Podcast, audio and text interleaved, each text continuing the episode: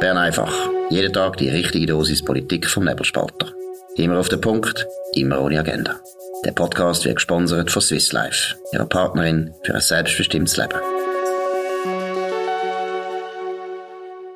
Ja, das ist Bern einfach spezial an dem Freitag, am 18. November 2022. Dominik Feusi und Markus Somm. Dominik Feusi aus Innsbruck zugeschaltet, Markus Somm aus Wedischwil zugeschaltet und die Vorgänge, die sich jetzt abgespielt haben, zuerst bei der SVP ist im Wallis gewesen, und wir gehen nachher äh, natürlich auch auf die SPI, wo auch eine wichtige Entscheidung gefällt hat, was die Bundesratswahl betrifft. Fangen wir an bei der SVP. Was sind News, Dominik?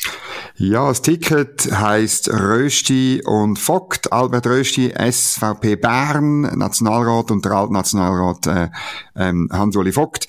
Die sind auf dem Zweierticket. Es ist aber wahnsinnig knapp geworden für den zweiten Platz. Dort hat sich im vierten Wahlgang der Hans-Uli Vogt mit einer Stimme mehr durch durchgesetzt gegen den Ständerat Werner Salzmann aus dem Kanton Bern. Eine extrem knappe, ja schon fast zufällige ja. Ausmachung sozusagen. Und man muss da einmal betonen, es hat erst den ersten Wahlgang gegeben und dann ist der Albert Rösti klar aus, oben ausgeschwungen mit, äh, mit dem Recht ist, glaube 26 oder 25. Genau. Also ganz eindeutig der Favorit, auch in der eigenen Partei der Favorit. Man hat ja in letzter Zeit ab, ab und zu ein bisschen Zweifel geäußert. Und der nächste war dann mit 13, der Hans-Uli Vogt und der Werner Salzmann hat dort nur fünf Stimmen gemacht. Und dann, wo es eben um den zweiten Platz gegangen ist, ist es zu einem absoluten Zweikampf vor der Vogt gegen Salzmann. Das heisst, dass alle die Berner wo vorher zuerst den Rösti unterstützt haben, nachher alle schön geschwenkt sind zum Salzmann. Also der Berner lange es nicht, no, äh, den Rösti zu nominieren. Nein, sie wollen noch einen zweiten Berner, einfach zum Tod sicher sein. Der Sitz gehört uns, den wollen wir wieder. Ja, das ist schon ein so. Das Machtbewusstsein von der SAP Bern kommt da zum Ausdruck. Es hat dann für den zweiten Platz vier Wahlgänge gebraucht. Interessant ist der dritte von diesen vier. Dort ist es nämlich 25 zu 25 gewesen, zwischen Salzmann und Vogt und eine Stimme ist leer eingegangen. Die ist dann beim vierten Wahlgang nicht mehr leer gewesen und sie ist zugunsten vom Hans-Uli Vogt. Also man muss wirklich sagen, ich habe auch gehört, aus der Fraktion mobilisiert hat der Werner Salzmann nicht nur Berner, sondern auch Bauern offenbar und so ein bisschen der christliche Flügel, wo halt mit dem homosexuellen Hans-Uli Vogt vermutlich schon ein bisschen ein Problem hat. Genau, das ist wahrscheinlich der Grund. Und das ist jetzt aber wirklich zum Schluss eigentlich ein Zweikampf der Zürich gegen Bern. Und es wird jetzt sehr interessant äh, zu sehen, wie beliebt oder unbeliebt eben Zürich ist. Meine Prognose, ja, also jetzt, wenn wir das Parlament anschauen, gehen wir mal ein bisschen Parteien durch. SP, was meinst du, tun die eher auf Salz, äh, auf Rösti oder auf Vogt haben? Wie sieht es bei der Mitte aus, beim Freising, wenn wir das einfach mal durchgehen? Ja, das ist noch schwierig, jetzt, ähm, ohne dass man ein bisschen rumlässt und telefoniert, ein bisschen zu sagen. Ich habe den Eindruck, für die Parteien ist das Ticket ein bisschen schwierig zu fressen. Weil, Natürlich. Ein Hans-Uli Vogt ähm, hat zum Beispiel bei der Konzernverantwortungsinitiative mitgemacht beim Gegenvorschlag. Er hat sich dort von der Partei emanzipiert, aber sonst muss man klar sagen, äh, Hans-Uli Vogt ist voll auf der Parteilinie von der SVP, von der SVP Zürich, kann man betonen. Er ist, er ist wirklich nicht äh, irgendwie äh, im linken Flügel oder so. Wer so tut, hat, glaube ich, ihm nicht ganz genau zugelassen. Also von dem her ähm, kann man nicht einfach sagen, weil er dort einisch etwas anderes gemacht hat, sei er Mitte, links irgendwie beliebter. Aber ähm, zum Beispiel bei einer FDP hat er wegen dem wahrscheinlich ein Problem. Umgekehrt, ich meine, natürlich, der Albert Rösti kann es mit allen, er kann es auch mit links, er hat jetzt geholfen, auch bei diesen Energiesachen, ähm, er hat geholfen eben bei einer Solardachpflicht, einer abgeschwächten, er hat ähm, äh, bei dem Klimaschutzgesetz mitgeschafft, äh, bei dem Beschluss 4 vom indirekten Gegenvorschlag zur Gletscherinitiative. Also er kann es mit allen, aber ähm, gleichzeitig auch ein Albert Rösti ist voll auf der Parteilinie. Er ist Parteipräsident gewesen. Also es sind wirklich zwei starke, parteinähe Kandidaturen. Und das Rennen, glaube ich, ist einmal Stand heute relativ offen. Gut, und jetzt muss man vielleicht einmal ein bisschen selbstkritisch äh, sein, also ich auch. Man hat ja eben gesagt, ja, die SVP Zürich bringt ja nichts stand, bringt keinen Kandidat und so weiter. Ich muss sagen, ich finde, Hans-Uli Vogt äh, ist eigentlich wirklich ein hervorragender Kandidat. Ich habe jetzt auch wieder an der Pressekonferenz war, also Albert Rösti hat das auch sehr, das haben beide sehr gut gemacht, professionell, sympathisch, intelligent, absolut staatsmännisch, erwachsen. Das sind zwei erwachsene Leute. Das ist sehr, sehr wichtig. Also ich finde, man sieht schon, muss jetzt mal ein bisschen schwärmer kommen. Die SVP ist einen weiten Weg gegangen. Das sind jetzt wirklich erstens Kandidaten, wie du gesagt hast, die völlig auf der Parteilinie sind. Es gibt da nicht mehr grosse Differenzen. Früher hat man ja immer eben da wahnsinnig noch auch Flügelkämpfe gehabt. Das ist vorbei. Und zweitens sind absolut kompetente Leute. Die Partei, die grösste Partei von der Schweiz ist also durchaus in der Lage, kompetente Leute vorzustellen für den Bundesrat. Das muss man auch mal festhalten.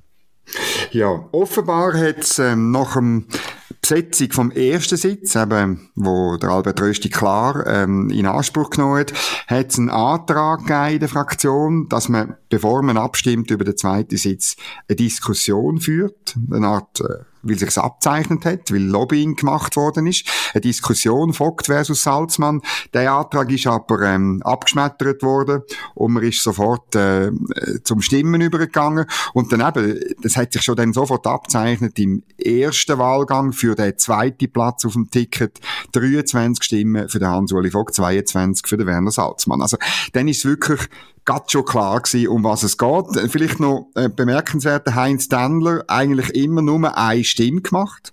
Weniger als die Michelle Blöchliger, äh, Finanzdirektorin von Nidwalden. Das ist, ähm, äh, finde ich überraschend. Ich hätte gedacht, ich hätte gedacht, der Heinz Dendler, bewährter Finanzdirektor aus Zug, macht ähm, ein bisschen mehr Stimmen und geht dann zwar schon raus, aber nicht gerade so. Ja, ich würde sagen, es ist also bitter. Oder? Also eben, Blöchliger ist ja noch nicht lange im Regierungsrat in Nidwalden. Heinz Tendler ist jetzt also einer der bewährtesten Kräfte, die die SVP hat in den Kantonen. Das ist also ziemlich bitter. Zeigt aber auch wieder mal eines, dass einfach das Parlament ist einfach, äh, ja, es ist schon ein bisschen, ein bisschen eine Schulklasse. Man ist einfach unter sich und, und Aussenseiter haben es extrem schwer. Also nur im Notfall hat ein Aussenseiter überhaupt äh, je eine Chance, muss man aber auch zugeben, es ist immer ein bisschen so gewesen in der Schweiz. Also kann man auch 1855 oder weiss nicht, wann schauen. Es ist immer ein bisschen so gewesen, Parlament gilt einfach als Voraussetzung, dass man überhaupt äh, in so ein Amt kommt. Noch schnell wegen dem äh, Vorschlag, dass man da zuerst eine Diskussion führt, das ist natürlich ein bisschen Unterzug. Ich weiß nicht, wie es du interpretierst. Ich würde jetzt auf den ersten Blick interpretieren, das haben die gemacht, die den Salzmann unbedingt haben wollen, wie sie gedacht haben, der Salzmann, der kann besser punkten in der Fraktion, weil er ist total in allen Geschäften drin, während der Ansuli Vogt ist jetzt doch länger weg vom politischen Betrieb. Da hat es vielleicht schon einige Fragen gegeben, wo er vielleicht dann nicht alles gewusst hätte. Was meinst du? Gemäss meinen Informationen ist der Antrag äh, von jemandem von der SVP Zürich. Äh, und zwar so ein bisschen mit dem, mit dem, äh, ja, mit der Idee, äh, halt darüber zu reden, ähm, äh, geht's euch eigentlich noch, ähm, dass man irgendwie zwei Berner auf, auf, aufs, aufs Zweier-Ticket tut. Das ist schon noch verrückt. Dann stell dir mal vor, man hätte die, die eine Stimme wäre anders abgegeben worden und man wäre irgendwie vom Medien und gesagt, ja, zwei Berner, es ist ein Berner Sitz, Punkt, fertig. Es ist ja eigentlich ein Zürcher Sitz ursprünglich, oder? Ja, ein Zürcher Sitz und das ist also schon, ich muss sagen, mit einer gewissen Bewunderung, du nicht wie die Berner einfach, die sind ja fast unverschämt. Also wirklich, reden sie so langsam und so herzig und nachher sind sie ganz unverschämt. Weißt du, das ist sehr machtbewusst, machtbewusster als der Zürcher Flügel, oder? Muss man jetzt auch mal sagen, weil die Zürcher haben wirklich in letzten, das war ja die letzte Eisenbahn gewesen, der Hans-Uli Vogt, äh, wieder äh, zu aktivieren, über du ehrlich gesagt hat, ich will gar nicht in die Politik, oder man kann es jetzt eben unterschiedlich äh, interpretieren. Aber ich muss jetzt ehrlich sagen, auf den ersten Blick, ich glaube, Albert Rösti wird das Rennen auch im Parlament machen deutet doch sehr viel darauf hin, weil der Hans-Uli Vogt ist eben wieder auch ein Zeitchen schon nicht mehr im Parlament ist. Das ist ein bunterer Vogel. Mal betröst, weiss man sehr genau, was man rüberkommt. Man kennt ihn gut und ja, Berner sind immer besser vertreten ein bisschen im Bundeshaus, weil Berner gelten halt immer ein bisschen als kompromissorientierter. Auch bei den Welschen natürlich sind die Berner viel beliebter, obwohl ich festgestellt habe, dass also der Hans-Uli Vogt eigentlich besser Französisch kann als der Albert Rösti. Genau. Finde ich also auch noch bemerkenswert, dass die SVP, wo man ja immer sagt, ist so eine Deutschschweizer Partei von, von äh, Sprachignoranten, oder, dass da zwei Kandidaten sind, die also perfekt Französisch reden Und äh, ja, muss man auch mal feststellen, ich weiss nicht, wie viele Leute aus der Westschweiz bei der SP so gut Deutsch könnten. Also das ist aber wichtig. Ich bin wirklich, also so gut ist Albert Rösti sein Französisch nicht gewesen. Er hat dann äh, noch den Satz gesagt, on va dedans avec Zuversicht, oder? Also weil ihm das Wort nicht in Sinn ist für Zuversicht. Und ich habe doch ein bisschen gestaunt. Ich habe gedacht, Albert Rösti sein Französisch sei besser. Aber, ähm, und das darf man nicht unterschätzen. So, so, so Sachen, das sind Romans ziemlich sensibel. Ähm, wenn dann jemand irgendwie nicht so gut Französisch kann, ich würde wirklich einmal den Tröst empfehlen, da muss er noch ein bisschen vorwärts machen, weil in den Fraktionen dann, bei den Hearings ist es so, dass äh, plötzlich jemand ein, äh, äh, eine Frage stellt auf Französisch und dann wird eigentlich erwartet, dass man auf Französisch Antwort gibt. Und ähm, das ist schon einige, also zum Beispiel am Hans Wicki, Konkurrent von der Karin Keller-Sutter, ist das äh, zum Verhängnis geworden. Karin Keller-Sutter, wo natürlich ähm, perfekt bilang ist, ähm, äh, oder bilang Übersetzerin ist, ursprünglich gelernte, die hat natürlich da ähm, die besseren Karten gehabt.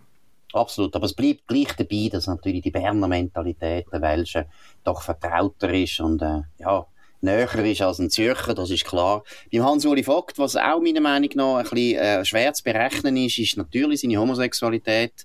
Das ist für sehr viele Linke durchaus ein wichtiges Argument. Diversity ist etwas, wo ihnen sehr näher liegt, das ist wichtig mir ist es völlig egal. Ich finde, es ist gut, dass es sich so über äh, kandidieren. Das ist ja logisch, weil äh, sexuelle Orientierung spielt überhaupt keine Rolle mehr. Und das ist auch ein riesen Fortschritt von dem Land, dass das eigentlich überhaupt kein Thema ist. Aber er ist, und das ist das Zweite, wo vielleicht auch ein bisschen ein Wildcard ist, er ist wirklich urban.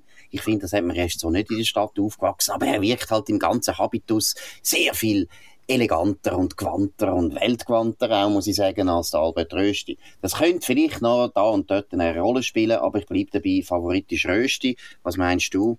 Ja, ich glaube schon auch, der Rösti ist weiterhin der Favorit. Es kommt noch dazu, dass es natürlich äh, Mitte links die wird geben, wo das zwar gut findet, vom, äh, die, die Urbanität, auch die Homosexualität vom Hans-Uli Vogt. Aber es wird auch die geben, wo das der SVP nicht gönnt, oder? Wo das nicht wollen, dass der SVP das nicht. Und da bin ich nicht sicher, welche von diesen zwei Gruppen dann grösser wird sie am 7. Dezember. Also die intelligenteren Linken wählen sicher nicht über wie Hans-Uli Vogt, wo sie nachher das blöde Argument, das sie immer können, der SVP unterstellen, ihr sind da Bauern und Double, Double, Double Partei vom Land, das Argument ist für die SP viel zu wichtig, als dass sie der Hans-Uli Vogt, der fünfmal intelligenter ist als ein durchschnittlicher SP-Nationalrat. Genau. dass sie so einen wollen, das ist klar. Nein, es passt nicht ins Image rein, das die SVP soll haben in der Sicht von der Linken. Und von dem her ist auch das eher äh, etwas, was für den Albert Rösti spricht, obwohl der Albert Rösti auch fünfmal intelligenter ist als der durchschnittliche SP-Nationalrat. Würde ich auch noch betonen, dass man genau. da eine falsche Meinung bekommt. Gut, jetzt gehen wir zu der SP, unserer Lieblingspartei. Die hat heute den ersten formalen Entscheid gefällt. Dominik, um was geht's? Ja, heute hat äh, die Fraktion darüber debattiert, ob Männer überhaupt dürfen kandidieren. Man sieht, es ist, äh, ist lustig, oder wie die einen äh, nominieren, die anderen über, äh, mal darüber reden, ob echt äh, das Geschlecht eine Rolle spielt. Und äh, ja, es ist, es ist in der SP äh, so, wie es ist. Es ist ganz klar, ähm, äh, zum Wohnerein sind Männerkandidaturen äh, ausgeschlossen und, und es ist auch ein sehr deutliches Resultat gewesen, mit 37 zu sechs Stimmen. Ähm, und darum ist klar, man hat jetzt den Daniel Josic in Senkel gestellt, man hat ihn auch noch verpflichtet, vor den Medien zu erscheinen und ähm, sich äh, selber noch auszupeitschen und zu sagen, dass er also äh, auf eine wilde Kandidatur verzichten will. Er hätte noch müssen sagen, ich bin der Partei für die sachliche Diskussion dankbar. Er hat das nicht so wahnsinnig sachlich gefunden und kann die Gründe für den Entscheid nachvollziehen. Also es ist mir ihm wirklich vorgekommen, weißt wie die Videos, ähm, wo man so in autoritären Regime jeweils macht von Leuten, die man entführt haben, wo man dann vorführt. Also ich muss wirklich sagen, es ist eine Erniedrigung für einen von der wichtigsten, stärksten und durchaus zu 100% sozialdemokratischen Ständeräte, die die Partei hat sehe das auch so. Also natürlich tun wir jetzt wieder ein bisschen übertrieben. Ich sage es jetzt einfach schnell, äh, Triggerwarnung, das ist ein stalinistischer Schauprozess gewesen. Nein, nein, ist übertrieben, aber es ist genau da, wo du richtig schilderst. Es ist natürlich wirklich, das haben Kommunisten immer sehr gern gemacht, dass du hast müssen dich noch in der Öffentlichkeit selber bezichtigen oder müssen hinstellen und nicht das sagen, was du fühlst. Weil, äh, wenn man den Daniel Josic ein bisschen angeschaut hat und auch seine Körpersprache, ist ihm das sehr, sehr schwer gefallen. Es ist nicht lustig für ihn während der Roger, Roger Nordmann, der neben dem gestanden ist, mit einer unglaublichen Energie und mit einem, ja, man hast auch gemerkt, die beste Laune, weil der hat jetzt auch gewusst, in drei Jahren bin ich Bundesrat, ist alles gut rausgekommen für mich. Und der Dani Josic ist am Ende von seiner politischen Karriere, muss man mal deutlich sagen, weil er wird vielleicht nochmal Ständerat, aber wer Daniel Josic kennt, und wir kennen ihn beide gut, das ist wirklich ein wichtiges Ziel für ihn. Man kann sich fragen, ob das eine gute Idee ist, wenn man sich so auf das Ziel einschüsst, weil Bundesrat werden ist einfach wirklich schwierig, hat nicht so viel mit Leistungsprinzip zu tun, sondern viel mehr mit Konstellation, hat er damit zu tun, wie beliebt und unbeliebt man ist bei den Hinterbänklern und so weiter das sollte man eigentlich nicht als Karriereziel haben. Der Daniel Josic hat das sicher gehabt. Und eben, du hast es richtig gesagt, es ist ja nicht einfach ein Entscheid gewesen, wo man mu muss sagen, sachlich und fair. Nein, es ist demütigend gewesen. Auch wie es neben, wie sie da dargestellt haben und wie es auch in den Medien nachher dargestellt worden ist. Und wir wissen ja, dass die meisten Journalisten sehr, sehr eng verbunden sind mit vielen Sozialdemokraten. Also alles da, wo in den Medien dann gestanden ist über den Daniel Josic, den Egoman und den Ehrgeizling und so weiter, da kann man davon ausgehen, das kommt eigentlich ursprünglich aus der SP, das kommt aus den Kreisen von guten, guten Parteifreunden, die sonst den Dani so einen lässigen finden und gerne ab und zu ein bisschen mit ihm reden. Aber wir müssen vielleicht politisch auch noch sagen, der Daniel Josic ist halt auch ein, bisschen ein rechter Sozialdemokrat. Das hat natürlich auch eine Rolle gespielt, Dominik, oder? Das hat garantiert eine Rolle gespielt. Ich, ich gehe sogar davon aus, dass man bewusst ähm, äh, die Linie gefahren ist, um ihn zum Vornherein ausschalten. Weil es ist ganz klar, dass wenn er es aufs Ticket geschafft hätte, hätte er sehr grosse Wahlchancen gehabt, oder? Und, und, und er ist ein unabhängiger Kopf, das, das weiß man in ganz Bern Bern. Ähm, es wäre auch ein, sagen wir jetzt, ein, ein, ein Bundesrat gewesen, wo man zum Vornherein weiss, dass der ähm, sich nicht lässt, führen von einer Matthäa Meier oder einem Cedric Wermuth. Und ich glaube schon, in der SP, also man sagt das natürlich nie so, aber man hat schon ein bisschen die Idee, wenn man dann einen Bundesrat haben, dann wenn wir, dass der auch ein bisschen ab und zu oder möglichst oft nach der Parteipfeife tanzt. Absolut. Und äh, ich habe ja das äh, lanciert als Gedanke. Mir ist aber heute bedeutet worden, dass in der Fraktion äh, die These nicht getragen wird, nämlich die These, dass ein Evi Allemann aus dem Grund nämlich in der SP-Fraktion durchaus gute Chancen hat.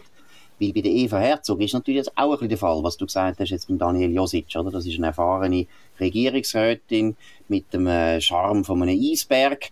Das ist nicht jemand, wo der Cedric Wermuth und, der Mat und Matthäa Meier wirklich können sagen, du bitte Eva, mach jetzt das.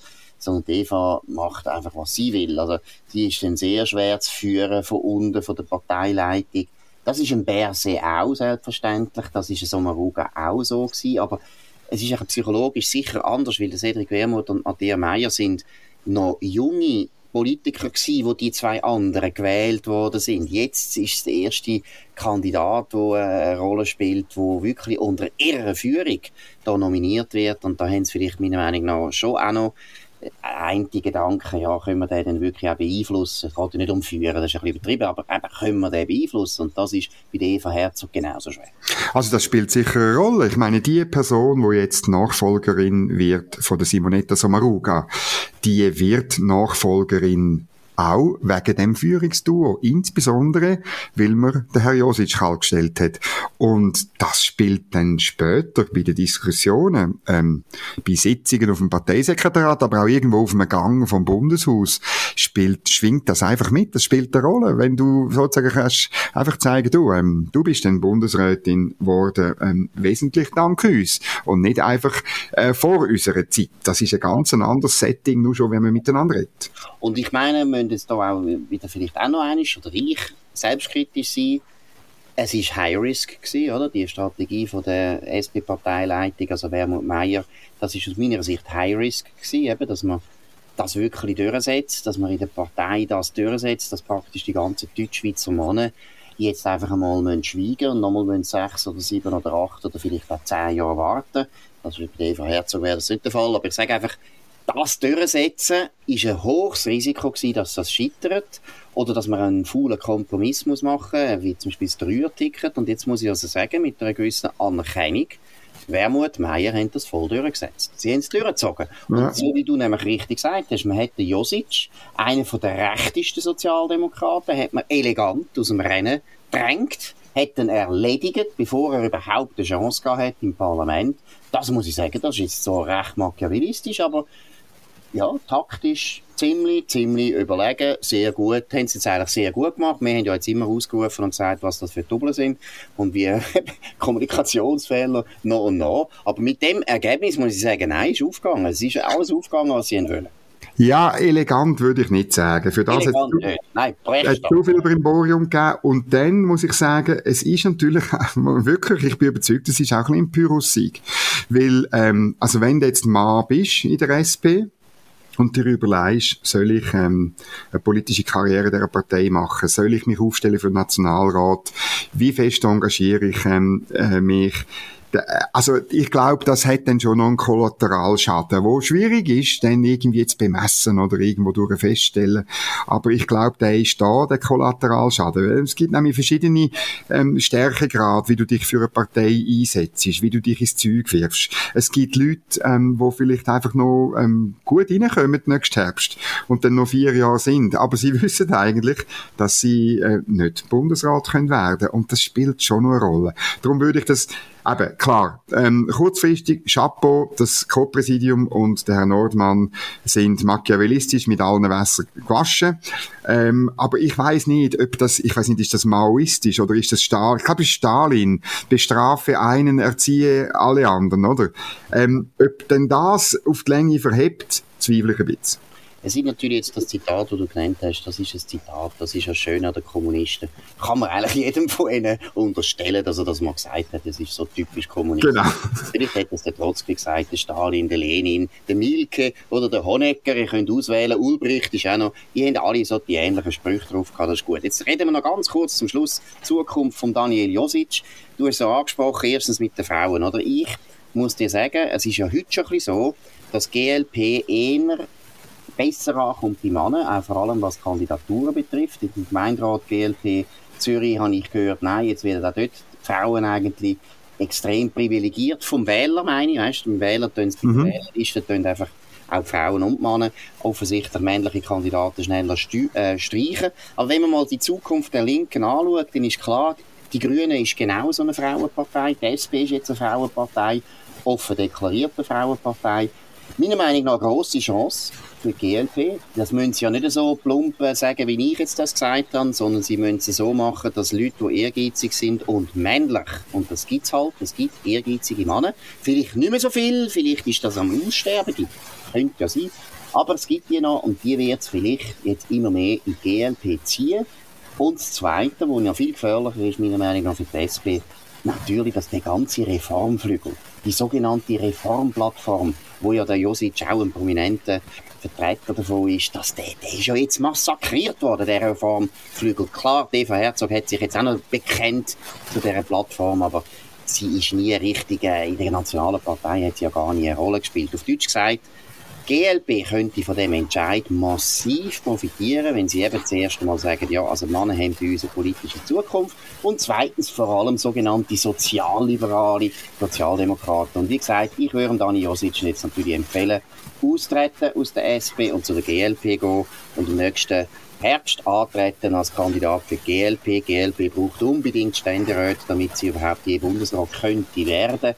Ist ein erklärtes Ziel. Was haltest du von dem Szenario? Ja, ich halte nicht viel von dem, weil der GLP fehlen die männlichen Aushängeschilder. Der Präsident Jürg Grossen ist zwar so eins, aber er ist, äh, wie soll ich sagen, zu bernisch, zu sachlich, damit das funktioniert. Und er ist eben zu fest in Bern. Ähm, in Zürich hat man Diana Angelina Moser, man hat andere Frauen, es fehlen jegliche Art von männlichen Aushängeschilder. Man wartet auch nicht auf den Daniel Josic, sondern Diana Angelina Moser will Ständerätin werden. Das ist dann viel wichtiger, ähm, ob der dass sie kandidiert, statt dass der Daniel Josic den Sitz sozusagen als bisheriger könnte verteidigen. Ich glaube schlichtweg nicht, dass das möglich ist. Und ich glaube auch, dass der GLP letztlich fehlt wirklich der Appeal für Männer. So, das ist ein Bern einfach Spezial heute am 18. November 2022. Dominik Scheusi und Markus Somm. Spezial eben wegen der Bundesrat-Nominierung von der SVP und einem wichtigen Vorentscheid von der SP. Wir wünschen ein sehr schönes Wochenende. Könnt uns abonnieren auf nebelspalter.ch oder Spotify oder Apple Podcast. Könnt uns weiterempfehlen. Könnt über uns reden, das freut uns. Und wie gesagt, wir wünschen euch ein gutes Wochenende. Wir hören uns wieder zur gleichen Zeit am gleichen Kanal. Nächsten. Das war Bern einfach, immer auf den Punkt, immer ohne Agenda. Gesponsert von Swiss Life, ihrer Partnerin für ein selbstbestimmtes Leben.